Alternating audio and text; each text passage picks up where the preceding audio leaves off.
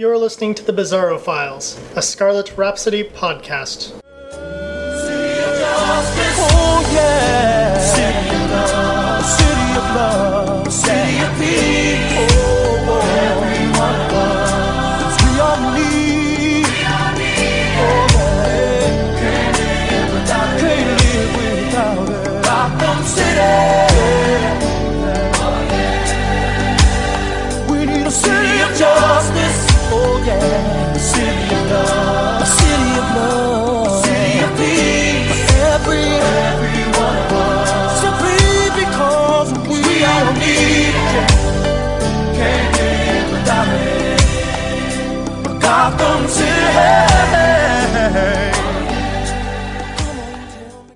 welcome back to the Bizarro Files. I know it's been a while, and I know been, I was promising something, and what I was promising was TV.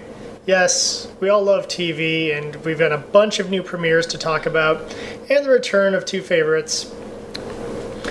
Uh, so let's get started. It's this episode is gonna be a little bit slim. It's me, uh, Bizarro, aka Jared, aka Bizarro, and the boss lady Scarlet. Yeah, it's been a while since we've done one of these pop culture shows. We should do these more often.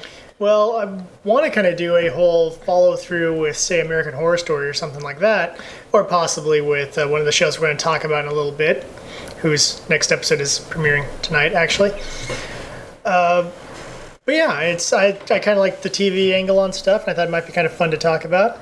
Yeah, there's been some really awesome shows that have been premiering, either returning for a new season or brand new shows that had been like on everyone's radar and ev- everyone's buzz. Yep. So, shall we talk about like the first uh, on our list, um, Sleepy Hollow? Yeah, it was a sh- show last year that I thought was just going to die. I, I saw it and I was like, oh, guy transports from the past to fight the headless horseman in the present. That's that's going to get what three episodes, and Fox is going to cancel it. And nope, it did really well, and Fox liked it, and probably helped that the creators are the guys who did Fringe and Transformers, but mostly Fringe.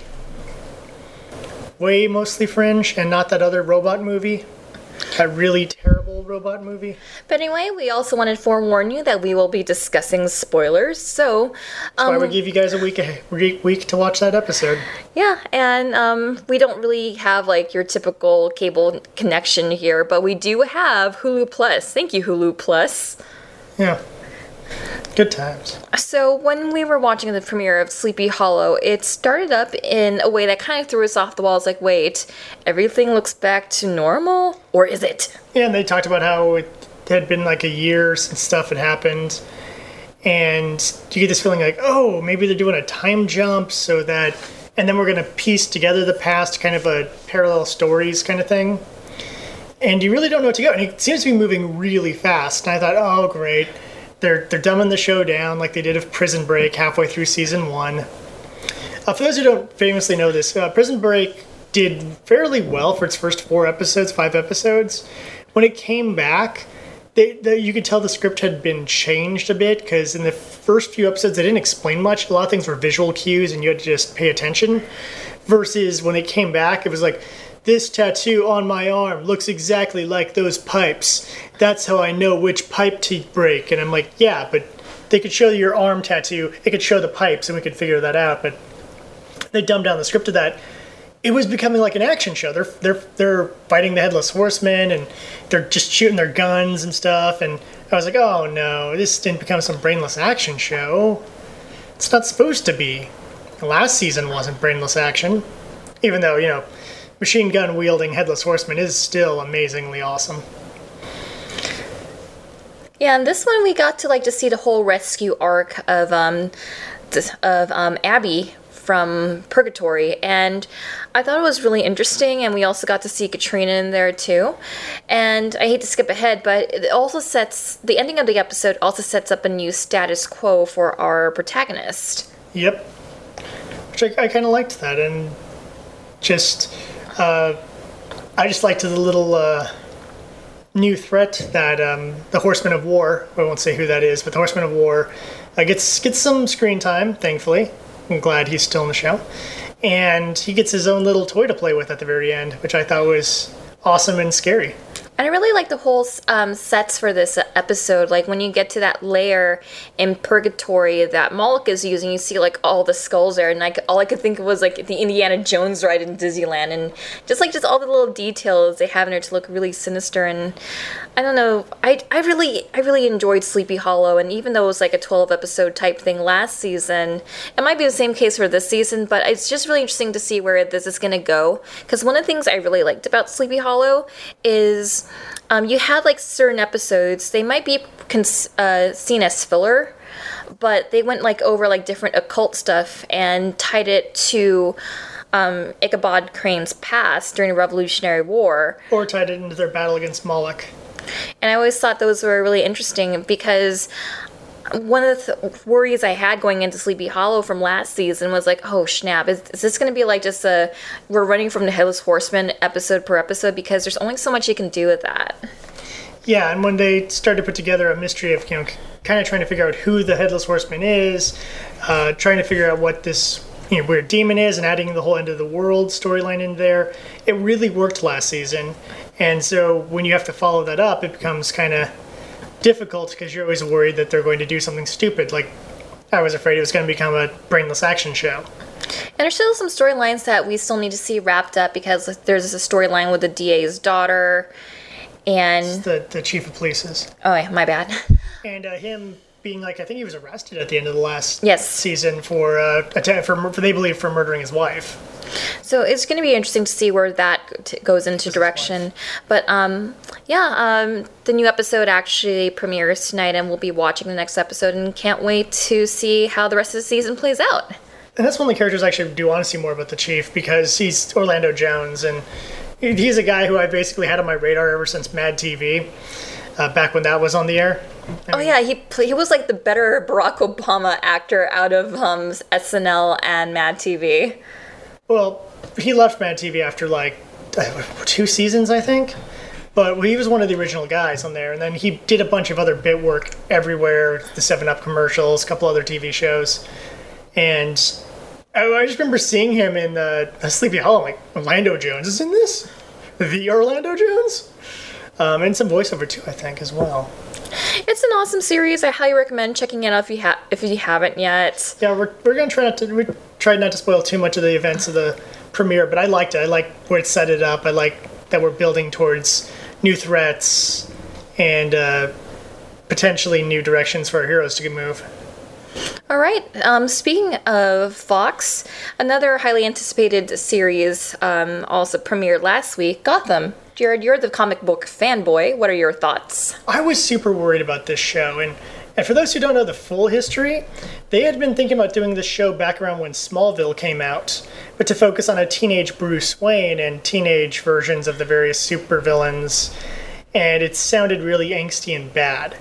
Thankfully, they did not go that direction with the show. Instead, it's about a young Jim Gordon uh, working alongside uh, Detective Bullock and trying. The first episode focuses on them trying to solve the uh, Bruce Wayne. Uh, I mean, Bruce Wayne, the Thomas and Martha Wayne murder. And um, basically, it's a good way. It shows that there's all this corruption of the police force. Um, a lot of name characters you'd recognize, like uh, uh, the Falcone family shows up, or Falcone, Falcone, however it's supposed to be pronounced. It's Italian. I always say E at the end because it's Italian. Whatever. Um, and little cameo by Selina Kyle. I thought that was kind of cute. Little little girl Selina, which does usually tie in with most of her backstories that have her as like a street urchin as a child. Um, and I, I did like the actor for young Bruce Wayne. Actually, I thought he was pretty good. He wasn't as whiny or insufferable. I mean, you always get a, you're, you're always afraid you're gonna get a Jake Lloyd situation. And no offense to Jake Lloyd, I've heard he's a really nice guy, but he he just looked scared and confused on the set on- in any of his uh, little scenes in Star Wars. I actually do like the feel and the set direction, the art direction of Gotham, and just how they made it look like almost like this crime noir kind of um, place. Yeah, it had this weird. You're not quite sure if it's anachronistic or like not. It was always overcast. There was no sunshine. No sunshine. All the buildings had that gothic look that you'll find in you know the comics and stuff, and the the movies that actually pay attention to what the comics look like. Uh, will will give you that gothic you know these towers and you know buildings that almost look like they're from the Middle Ages, but they're not. And I just like how the whole world is set up, specifically when you get into Fish Mooney's um, brothel, and like just Club thingy. it looks more like a brothel. It might be a brothel. They're, they're very vague on it, but you see women with G strings walking around in the background. So And I just thought that was really interesting. That setup was really interesting. And I really did like um, Jada Pinkett Smith as um, Fish Mooney. yeah, she works good. and Seems like her character's gonna be around for a while as something of an antagonist. And it also gave us a little introduction to young Penguin, who I'm sure will be making a return appearance despite uh, what happens to him in this episode. And even uh, Edward Nygma as part of the crime lab, because that was the Riddler's job before he worked. He became a supervillain. He was a uh, crime. He totally wasn't, folks. He usually, in the modern age, he's usually a software developer of some sort. Um, he's had that since like the 90s. Before that, I think he was some sort of other just despondent genius. But I don't think he's ever had that crime lab. That's one thing you will have to get used to with this.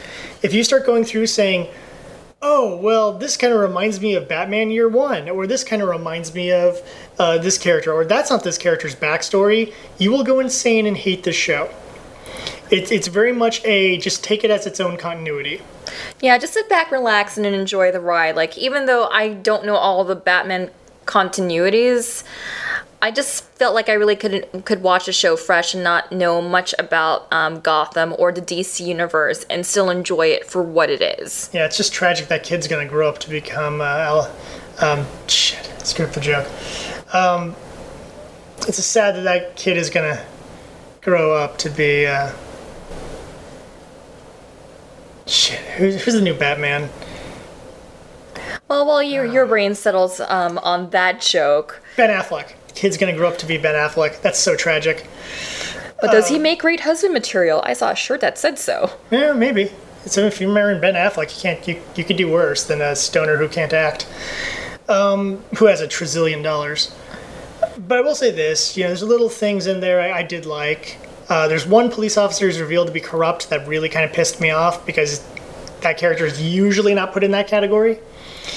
Um, but maybe they'll work something around that. There are aspects of this that, that did remind me of Year One, uh, and I liked that. Um, specifically scenes uh, revolving around Gordon, but uh, obviously they, they kept in like the he's kind of the new guy in town and the new guy in the force, and he has these standards of you know how to be a police officer and no one else does. I liked that. Uh, they have his wife there, Barbara, and yes, for those wondering, Jim Gordon does have two kids, James Jr. and Barbara, named after him and his wife, because whoever came up with the children's names were not particularly creative the only actor I do not like in the entirety of this show is Barbara. Yeah, I didn't like her either. She can't act. She is. Th- there are tables in that show that are less wooden than she is. I also kind of like this scene where um, Montoya and Barbara interact. It's just kind of like if you know, like Renee Montoya's backstory, she has a thing for the ladies, and it kind of did imply something between them. Yeah, which was kind of kind of nice, and I like the fact that they kind of kept that in without outright saying it because. Uh, as established in uh, some of the comics, especially the comics that led into Gotham Central, she tried to keep it a secret because you know that could lead to people you know being insulting and how the police you know how, how a guys club like the cops can be they can be a little bit on the less than uh, compassionate side sometimes All right, any final thoughts on Gotham? it intrigued me enough to want to continue watching at least for a few more episodes. You know, kind of like Arrow, it's just one of those things where there's going to be continuity things that are going to change. And in the case for Arrow, I think a lot of the continuity stuff they did change, they changed for the better. Uh, with this one, I got to see how it plays out because I don't know how mu- if it's going to become like a crime of the week show. Is it going to be you know Jim Gordon versus corrupt cops every episode? I'm curious about that. I'm also curious like there's only so many characters you can bring into this world because most of the supervillains are like Bruce's age, or maybe a little younger, maybe a little bit older. So it becomes kind of complicated when you're like, you know, hey, young Harvey Dent, how are you doing? You know, it's just like there's only so much you can really do with that. And I, I guess they could show young Bruce becoming friends with young Harvey Dent, but there's not a lot of story there. It's, hey, I'm Harvey, I'm Bruce. Want to play checkers? Okay. Like I don't know what you get out of that. One villain I do kind of see fitting in this world, um, Scarface with the uh, The dummy, ventrilo- yeah, 'cause- I, I do want to see that in this world. The ventriloquist is a fairly old guy when Bruce is around, so they could do a younger version of him. Um, other other slightly older characters that might be kind of interesting to see. Uh, Crane, I know, is usually drawn older looking, so I wouldn't mind to see a younger Crane, even if he's just like a psychologist cameo, not even like a villain yet. Uh, just like they did with uh, Riddler, where Riddler's just kind of this scientist in the background and not really a villain yet. And depends if they want to go with Napier as the Joker. They could always have Napier as a uh, if they want to go with that one from um, the Burton movies movie because they killed him off because Burton killed the villains because Batman known for killing people. Uh, that could also be an interesting one to have a younger Jack Napier doing stuff if they want to go that route for the backstory. So, so there's things like that that could be interesting, and even with the murder of Bruce's parents, they bring up some interesting little points. Like it may have been a hit, and that completely makes me think of the Court of Owls. And while I don't think they're going to use the Court of Owls specifically, I would love to see them do some sort of Gotham conspiracy thing like the Court of Owls. All right. Um, for the next uh, talked about premiere um, for Bizarro Files, I'd like to just make a quick mention on Once Upon a Time. So the buzz around this was they were going to integrate Frozen into the Once Upon a Time universe because Disney's like, yeah, let's milk this franchise. Yeah. Hell yeah, that's what you gotta do. And I saw the first episode, so you have uh, it. Intertw- it does what Once Upon a Time does. Like oh, you'll go through the events in the present, and then you'll also flash back every now and then to the current story in the fantasy world. In this case, we got to see Arendelle. Um, I just have a couple critiques here because when you see the characters in Once Upon a Time, you see them wearing outfits that would work for the real world. When I look at Elsa and Anna, they look like, yeah, we're just cosplayers from like a Comic Con and we're just hanging out in Arendelle. Yeah. I mean, I did like Anna's wedding dress, at least that made sense, but there's just a couple things that just kind of I don't know, just seemed out of place on that because Elsa's like, yeah, like it looks like I picked up this prom dress and boom, here I am. But I did like the fact that they included Seven, the uh, snarky reindeer, and like, Sven? yeah, That's seven. Sven. okay, I, I don't. S V E N. Sven. Okay, thank you, white person, for correcting me. Yeah. And then, yeah, I like how they had Sven's uh, snarky personality, even though it was like a it was a CG nice looking reindeer. like they kept him snarking, and I did like how Kristoff looked too. Um, he actually did look like he did belong in that world without looking like a cosplayer. It, it's that sort of uncanny valley thing you had with Dead or Alive when you're looking at, at Ayane. It's like, yeah, that Ayane cosplayer is hot. Yeah, that was that was always my joke about that because she has the purple hair and everything, and I'm like, you know, no one has purple hair in real life. Yeah, that, was just my impression. But story wise, it's looking really interesting because we get to find out where exactly and what exactly um, Elsa and Anna's parents were up to when they were on the ship that ultimately led to their death. And led uh, Ariel to find some of their knickknacks. Yeah, so just just wondering where Sorry, story. that's a canon thing. where this is going and also i did also like the some little, little hints here and there like i did like the scene where belle and mr gold they were moved into their new house and then once they go into the library you kind of have that scene it's like oh yeah i remember when belle was like saw all the books and she fell in love and then all of a sudden they're dancing in the ballroom outfits that they were in the movie and like yay little fan service type thing and also the also towards the end we do see the sorcerer apprentice's hat in that house Oh, Huh. because they were like does that mean guy whose name I can't pronounce is going to show up? Okay uh, Yensid. Yensid, thank you. yeah Oh, we, right, we don't know because they said like yeah because i think mr gold said something along the lines of like yeah i found this house and and they kind of imply that he needed something in that house. And towards the end you see him look at this mini looking cauldron which looks like the cauldron that mickey was using in the sorcerer's apprentice short animation fantasia. And you see him conjuring up the hat. Out of all the things in once upon a time and that was like my disney fangirl moment. It'd be great until we get like you know uh, transformed Mickey or something like that, a humanoid Mickey in there. That's just gonna be weird. Because now the whole status quo of season four is Regina, the evil queen. Um, she she wants to find the author who wrote all the fairy tales, and she wants to destroy them all. Nice. So she's like, yeah, and I'm like, so you're gonna go to Anaheim and look up Disney in his frozen chamber? Be great. I don't know where they're gonna go with But it'll cause, no, it'll be great. It'll cause all this chaos, and then Sora and friends are gonna have to find the king. It'll just be awesome. Anyway, all right, so let's talk about some of the animation domination premieres. Oh man, So still waiting for Bob's Burgers premiere. that's going to be a whole episode of its own and i'll save that for like the end of the episode you'll Yeah. you'll know why we're going to need a whole episode to to dedicate towards it. So um, comedy central they've just released a new episode of south park and Yes. which was awesome jared. Would you like to talk about the redskins since you are a sports This is an interesting episode because it's it's two two different things they're kind of making fun of. The first is, and the, and the most blatant one is they're making fun of the Redskins, where they had their every year the Redskins have drama with Native Americans, basically saying change your name, it's freaking racist, and uh, yeah, it kind of is. Um, and they keep saying no, we've had this name for years, and we're sticking with our tradition. Which they could call them the Indians. They could call them the Braves. They could. There's. ton- They could keep washington natives natives would work. There's tons of names they could use to describe, you know, and keep their whole keep their whole Native American motif. They won't do it for some reason, uh, and so they're basically playing that through that lawsuit that they had uh, where they lost their trademark, and the boys decide to use that trademark to start their own startup company via Kickstarter. Uh, where their whole plan is pay us money to do nothing which I think is awesome because that's a lot of people's plans on Kickstarter, honestly.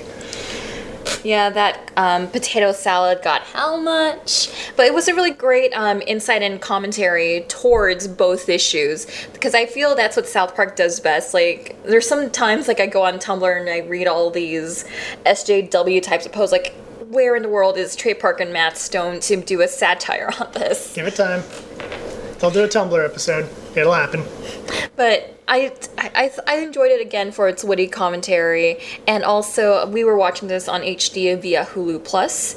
And if you pause through like certain things, you can see some Easter eggs and freeze frame fun. Like when they're going through their Kickstarter page, like I had to pause a couple of times to see what they wrote up there to see like see all the perks. And also there's a scene where the owner of the of the Washington Redskins was Skype conferencing with all the NFL managers, and like you had to pause right there to see like every single face they did for every single NFL team.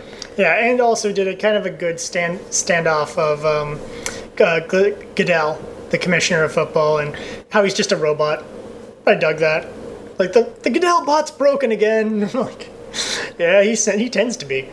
Because there's a lot of people right now asking for that guy's head, and uh, Because I was really curious how this season was going to open up because last season ended on a downer. Yes, Supreme Downer, and one of the best episodes of that series, just for the message and everything. It was a very well done episode, and I, if you haven't seen it, um, the episode I believe is called The Hobbit or something to that effect, and that was kind of like the running joke. But it has there's a deeper message to it, and I like even though the ending was a downer, I thought it was a very realistic ending. I don't want to give out spoilers, even though we said this is a spoiler show, but you just need to see it. That one's that one's a different kind of it. Mm-hmm. thing. That's something where you need to experience that ending properly.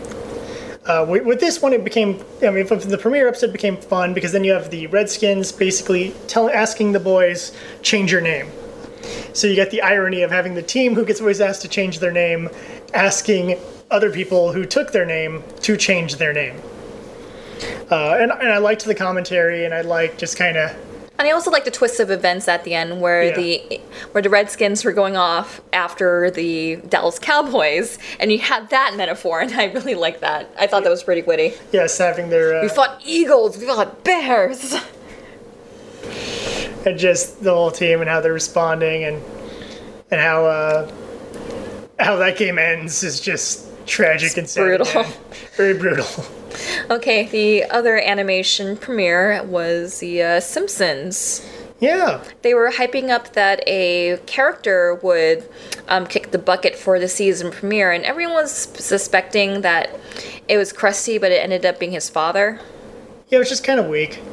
Which I'm like, I figure like if you're gonna kill off a character, it's always like one of the lesser like characters that don't really show up a lot in episodes. Like, Bleeding Gums Murphy appears in two episodes the episode he's introduced and the episode he dies. and Dr. Marvin Monroe has an off-screen death question mark. But then he comes back alive at a certain point, and the only reason you know he even was dead is because they go to Marvin Monroe Memorial Hospital, which would imply that Marvin Monroe had died. But then they show him in another episode, and Marge says, I thought you were dead. And he's like, I know. And then it just moves on from there. Like, I don't know what if that was supposed to be like a soap opera hit. Because they had that when they're watching whatever the soap opera Marge likes. They're the point where it's like, Father, Father, you know, whatever, uh, Father Patrick, I thought you were dead. I was. You know, it's just the scene from the random soap she's watching, like season two or season three or something uh, when when they had established this little soap Marge watches, which uh, I believe the the whole point of that soap was sexy results. Yeah. Anywho, so Simpsons fans, folks, we dig deep. I I, I honestly didn't really. It never ends. The title of it was "It Never Ends." I know I wasn't quite feeling this episode, and I know The Simpsons had like a stronger comeback in recent years um, since after the movie, but I just thought this was one of the weaker um, premieres of The Simpsons. I got to agree on that one. You're killing off a character who really wasn't that big of a deal. I mean, it's cool they got the original, uh, they got Judd Hirsch to come back and voice the character, which is kind of cool. Uh, But there's a lot of stuff in there I felt they could have built around, like Krusty gets roasted by Jeff Ross and Sarah Silverman. I thought there's a lot more they could have done with that roast.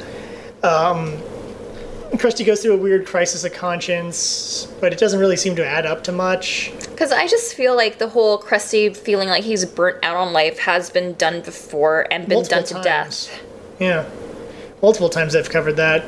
So it didn't feel like anything new, and I I remember hearing like, oh, they're gonna kill off a character as well, and I was like, well, it'll be a minor character, but hopefully it'll be, you know, hell, they could kill off Grandpa finally if they really wanted to, and I think that would, Yes. that would have had a bigger impact on the audience than, oh, right, Krusty's dad.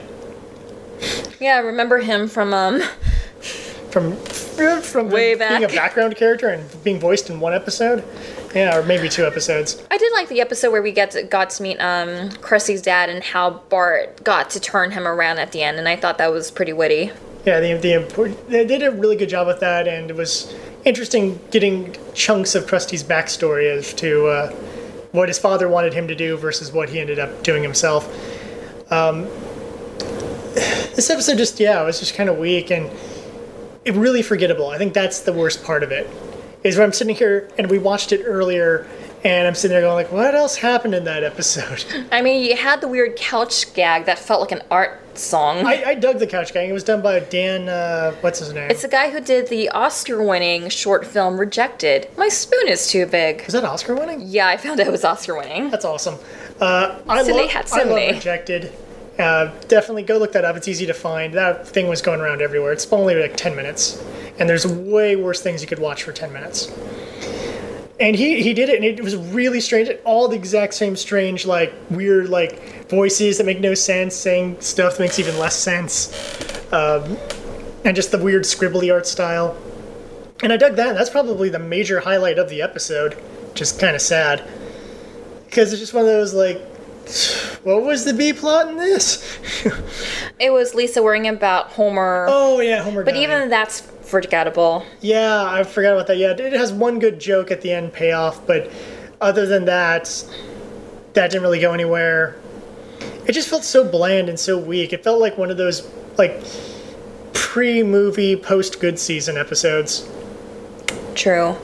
Because I think they spent more time working on the Family Guy and Simpsons crossover. And that ended up being an hour long special. And I thought that was going to be the premiere of The Simpsons for this season. Um, it would be a combo thing with Family Guy being their premiere and also The Simpsons premiere. yeah I, I, when i heard it was an hour i'm like oh right the first half an hour will be a simpsons episode and the second half an hour will be a family guy episode And uh, no, it was just one really long Family Guy episode. Yeah, I didn't want to spoil myself on it. I didn't want to like read too much in it because honestly, I'm not a huge Family Guy fan because I just think a lot of the jokes are very mean spirited and oh, I enjoy a lot of blue humor. Like I'm a, I'm still a huge South Park fan, but I don't know. Family Guy just seems very to to be very mean spirited, and we'll go into more Well, detail. It's, it's mean spirited and formulaic is the other really problem of it. And the issue, I had two issues going into this. Uh, one is the art styles are going to clash horribly. Thank God they did. Um, so I was right on that one. But the second issue is the writing. Uh, for those who don't know the kind of non Hollywood people here, the writing staff for The Simpsons is lovingly called the Harvard Mafia, a term they are not they do not like because the mafia has a code of honor. Um, that's that's the running joke. Basically, it's a, a lot of snobby people, many of which are from the East Coast, and a lot of nepotism. But they're usually highly educated, and that's why The Simpsons tends to be a bit smarter of the way it approaches things.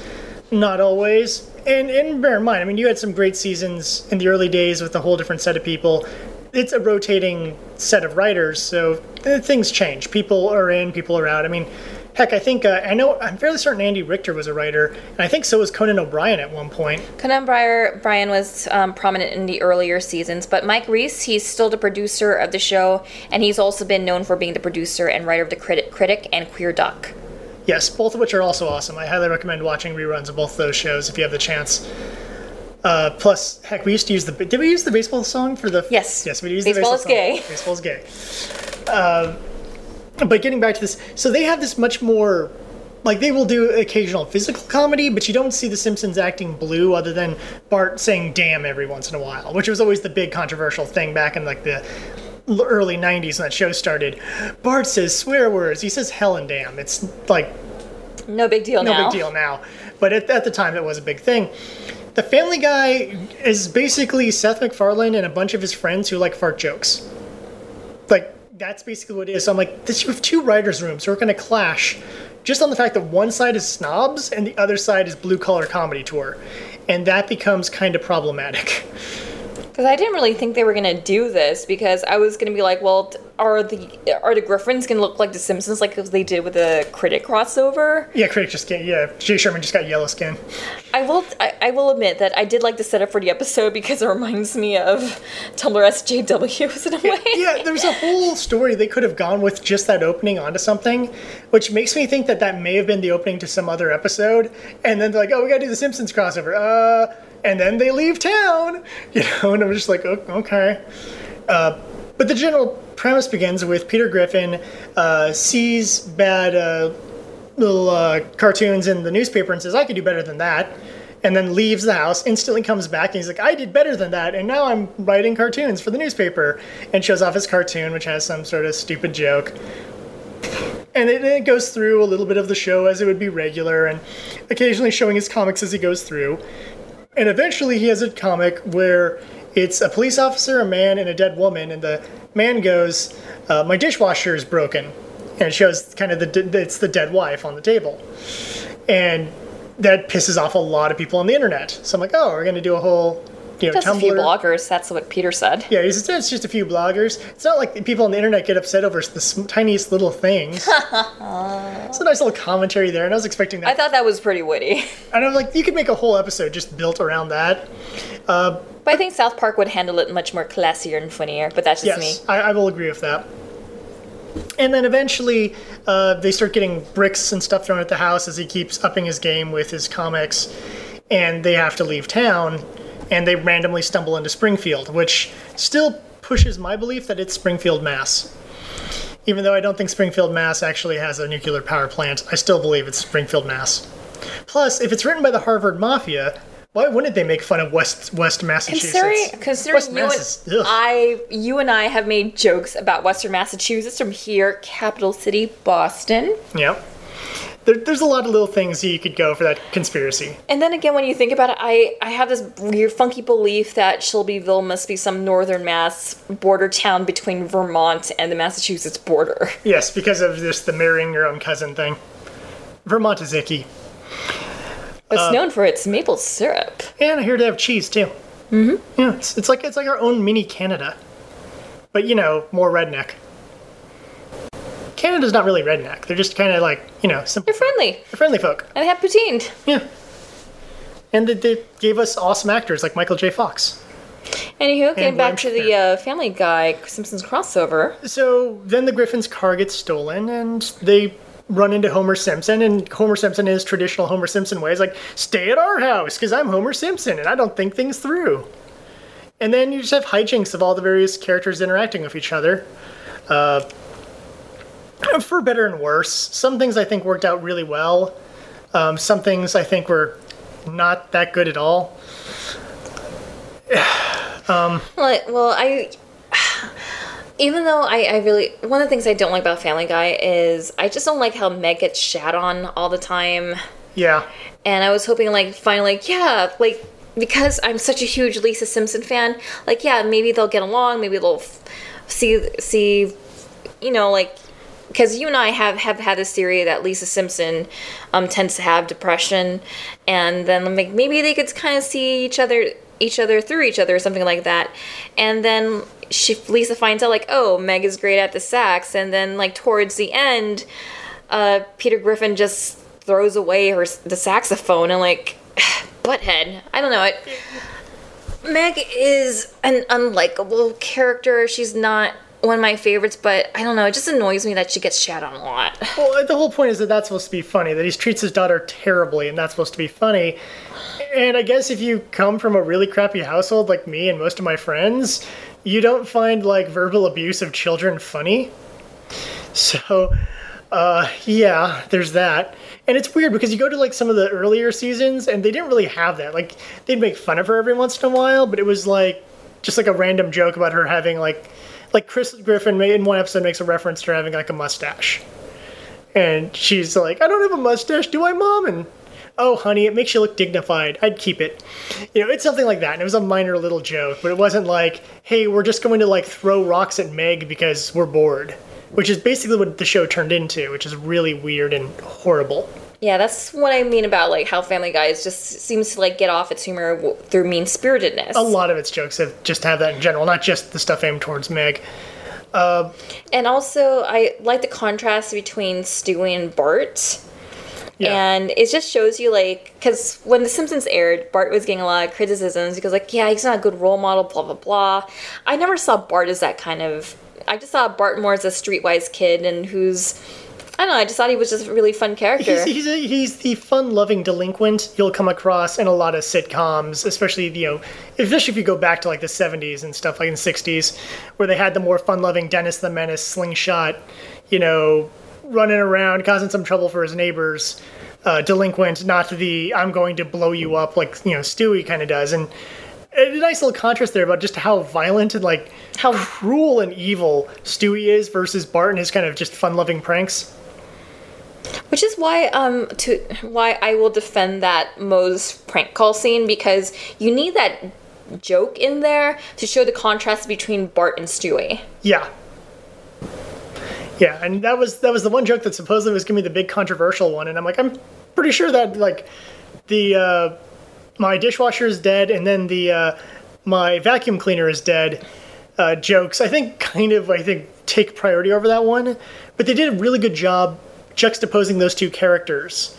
You know, you, you see Bart skateboarding around looking all cool, and you see Stewie like slowly sliding next to him on a skateboard, and he's like, "Wow, we should just be friends." And Bart's like, "Okay, whatever." The other thing I liked about this episode, it had like a, quite a few meta moments, especially in the courtroom scene where you see kind of the characters who kind of look like each other and kind of draw parallels with each other, and at the same time they're talking about copyright infringement or intellectual property. Intellectual property uh, law with uh, Duff Duff Beer suing Pawtucket Brewery. and you have Fred Flintstone as a judge, and I thought that was like, whoa, this is meta. And then towards the end, you had like the epic chicken man fight, Yeah, but they- Homer versus Peter Griffin. They did a chicken fight with Homer and Peter Griffin, and it, it is just as over the top, uh, I mean, possibly even more so than any Family Guy It one. goes in Dragon Ball Z Yes. territory. Homer and Peter Hulk out and then have a Dragon Ball Z fight. It, it is freaking amazing, and then little, uh, little really harsh references that were clearly probably written by the Family Guy staff with uh, "Say hello to Maude Flanders," um, and I was just like, ooh, that's that's not cool, man. Uh, and and there were a few Family Guy. A lot of the jokes were Family Guy style jokes. You do not get a lot of Simpsons style jokes in there. Like the Simpsons style jokes is Bart's prank call and stuff like that. But there's a lot of lines said by character. And there's a one where uh, they they see a man who you think who kind of looks like Homer, and you think that's the one where Homer's voice came from. But then Homer actually shows up, and I'm like, okay, that's a Family Guy. That's a that's a that's an actual Simpsons joke. But there's a lot more Family Guy meaner humor that the Simpsons just clash against significantly. But I really do think like more effort in regards to the Simpsons staff was put here for the premiere versus the Simpsons premiere. Probably because they had to rewrite the hell out of stuff to keep the Simpsons characters from getting character assassination. But overall, I did enjoy this. It was it was entertaining. But if I had to choose between which would have been my favorite crossover between the two, um, between this and the critic one, I still enjoyed the critic one immensely. The critic one's more fun because you can keep the humor of the critic in the Simpsons verse. You could believe that those horrible Rainier Wolfcastle movies exist in the same world that Jay Sherman exists in. And that's why when you have Jay Sherman interviewing Rainier Wolfcastle, it totally works. Um, and both, interestingly enough, both crossovers have a scene where a character makes fun of cartoon crossovers. In the critic one, Bart Simpson's watching TV and it's like, up next, the Flintstones meet the Jetsons. He's like, oh, good, another crappy cartoon crossover. Can't wait to watch that. And then Homer walks in and is like, Bart Simpson, meet Jay Sherman, the critic. And in the Family Guy one, uh, you, it's all in the family and Modern Family, I think. yeah, it's all in the family and modern family, which instantaneously shows the crossover uh, of just how they clash terribly. Where Modern Family is offering hummus, and um, Archie Bunker makes a hummus joke, and then Stewie goes into a long diatribe about how how desperate and how sad it is when something has to do a crossover because it's usually trying to gain fans back or get new fans, things like that, and basically Brian trying to shut him up because it's more or less making fun of the fact that um, Simpsons may have been gaining some popularity back, and Family Guy might be losing some popu- popularity, um, which is well deserved on both both cases. Simpsons has been generally stronger uh, this premiere notwithstanding, and Family Guy has generally gotten a lot worse. And you can just go back and watch the first three, four seasons and just enjoy those for what they are. And forget that the later seasons even exist. Okay, um, and just to kind of top it off with animation, um, we did see the first couple episodes of Gravity Falls, um, the second season, which premiered on Disney last August. And we have a new status quo here, wherein we, Dipper and Mabel, want to find out the secrets behind the books because Yeah, who created them? How many books there are in total? So you have like this ongoing storyline that's been occurring, and it's really interesting to see how it goes. And the first couple of episodes, they've just been a lot of fun. I love the golf, uh, the mini golf um, gnomes. That was a fun one. For even for though they're trying to still, you know, they have this kind of overarching plot. They still have episodes where they're going to have their random, I guess, monster of the week, for lack of a better analogy. but they're still fun Monster of the Week episodes. I love the, the was it was it the premiere one is the one with uh, the dating sim that comes to life. That's actually um, episode four. The premiere Oh. one was the zombie one, you know, for Oh. kids. Yeah, the zombie episode where zombies' heads are just exploding, and I'm like, Disney, you know. It's, it's just crazy how dark and how kind of violent this show is, and yet Disney seems to be perfectly cool with it. My general theory behind that is that the, sh- that Disney knows who the audience for this show is, and it's people in their 20s and 30s who freaking just love the insanity of this show.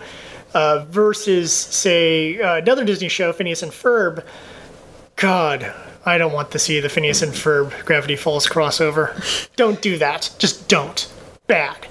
Um, Phineas and Ferb is very much a family show, and it's always gonna be lighthearted and fun, and little kids love it, as do adults. I really do think um, a lot of the in jokes of Gravity Falls that people in our generation would get are very subtle, but I think they still can be enjoyed by like general audiences. But when you watch the um, the dating sim girlfriend episode, like you know that's based off off like an Arrow game and combined with the Terminator. Yes, it, it, it makes for a very fun episode, and it's nice to see Soos actually kind of do something in the show. You don't get a lot of Soos focused episodes, uh, at least in the first season. We had maybe one. And I know I like Soos as a character. He's fun. Plus, he has a name that isn't even a real name. But otherwise, it's really fun to see where this is all going to go and see Mabel's many different um, sweaters throughout the whole- whole season. Yep. And Waddles is still around. Yay, Waddles! I want Waddles plushie. Yep. And I, I really like this, and I'm looking forward to seeing how this season's going to progress. It's nice to be able to have kind of a a lighter show like that. That's a kid face a kids show in quotations that's still really fun to watch, as opposed to other kids shows we were watching and have since stopped because they got terrible. Yeah, I'm really looking forward to where this is going to all go. Um, Bob's Burgers still has yet to premiere. It'll be premiering this Sunday, and the I think pl- Rebels is starting nowish too. okay, so we Some point in September, Rebels starts. All right, and I guess we will have another fall TV episode. American Horror Story opens up in two weeks. Yep. It'll be the Freak Show version. And um, the one thing about um, Bob's Burgers, what I mentioned earlier in the episode, why we're probably going to need a whole episode for it. They're um, so the school the kids go to, they're having two rival musicals. Um, Gene has his own musical, and I guess the girl who had the bar mitzvah is also working on her musical. Oh, they're bringing her back. Yes, and I believe she, her version of, mu- of her um, school musical is Working Girl. Okay. Gene's music- musical is um, your favorite Christmas movie. Die Hard? Yeah, Die Hard the musical. yeah. How is that not premiered on Broadway? Hmm. I don't know how you would do that though. But we'll have to find out for when My uh, Bob's Burgers appear. I'm McClane's best friend. My name is Ellis. You gotta trust me. No, I don't. Knowing Gene, there's gonna be a lot of farts in this one. Oh yeah, but man, Bob's Burgers is one of those shows that we just decided to rediscover and love during the summer. We, And s- uh, first, I saw the um, the Equestranauts episode because I was kind of curious. So someone alluded to it on Facebook. It's like, yeah, this episode really is really all about the bronies. Like, I'm curious, and I watched and like, why am I now just watching Bob's Burgers? I think my first episode for that was probably the food truck episode. Um, I'd probably had seen clips of the show, but the first one I ever sat all the way through was food truck, and I love the food truck episode. I think for the first um, few seasons, the crude animation kind of turned me off, but I think it turned off a lot of people. but then I just started watching this episode. I was like, hey, I, I really like these characters, and a lot of the people who are involved in Bob's Burgers were, are on Archer, and I can only take so much of Archer. Like, I do enjoy that show, but I feel like every episode, it just it's more of the same. But with this one, I need to show you Archer Vice. We'll skip ahead to Archer Vice, okay, and you can watch from there. but I really feel like Bob's Burgers. I really feel that's our best animated sit- sitcom we have right now. As much as I love The Simpsons, I think I like it only because of nostalgia, and I still think The Simpsons is still pretty strong even for today. But I think when it comes to originality and wit, the cake goes to Bob's Burgers. Well, especially because all the characters have such distinctive personalities that even though you do the whole, oh, it's a standard sitcom family, it is, but they're so distinct and they go off on such different tangents. And plus, I really dig the fact that they have the awkward teenager who has awkward teenager feelings. And I you really don't see that too often. Usually it's like the the boy who's like way too pervy. But I like seeing the girl who's also going through the same awkward teenage phase and writing fan fiction about it. zombie fan fiction, Hells yes. What other kind is there? pony zombie fan fiction. She does that as well. A zombie pony or zombie horse, whatever it's called. Anyway, this has been another edition of the Bizarro Files. Jared, would you like to sign us out? Yeah, this is Jared for Scarlet saying, keep it bizarre because it's hip to be square. And we outro with cash money. Hell yeah. Cash money. I don't know what to intro with still.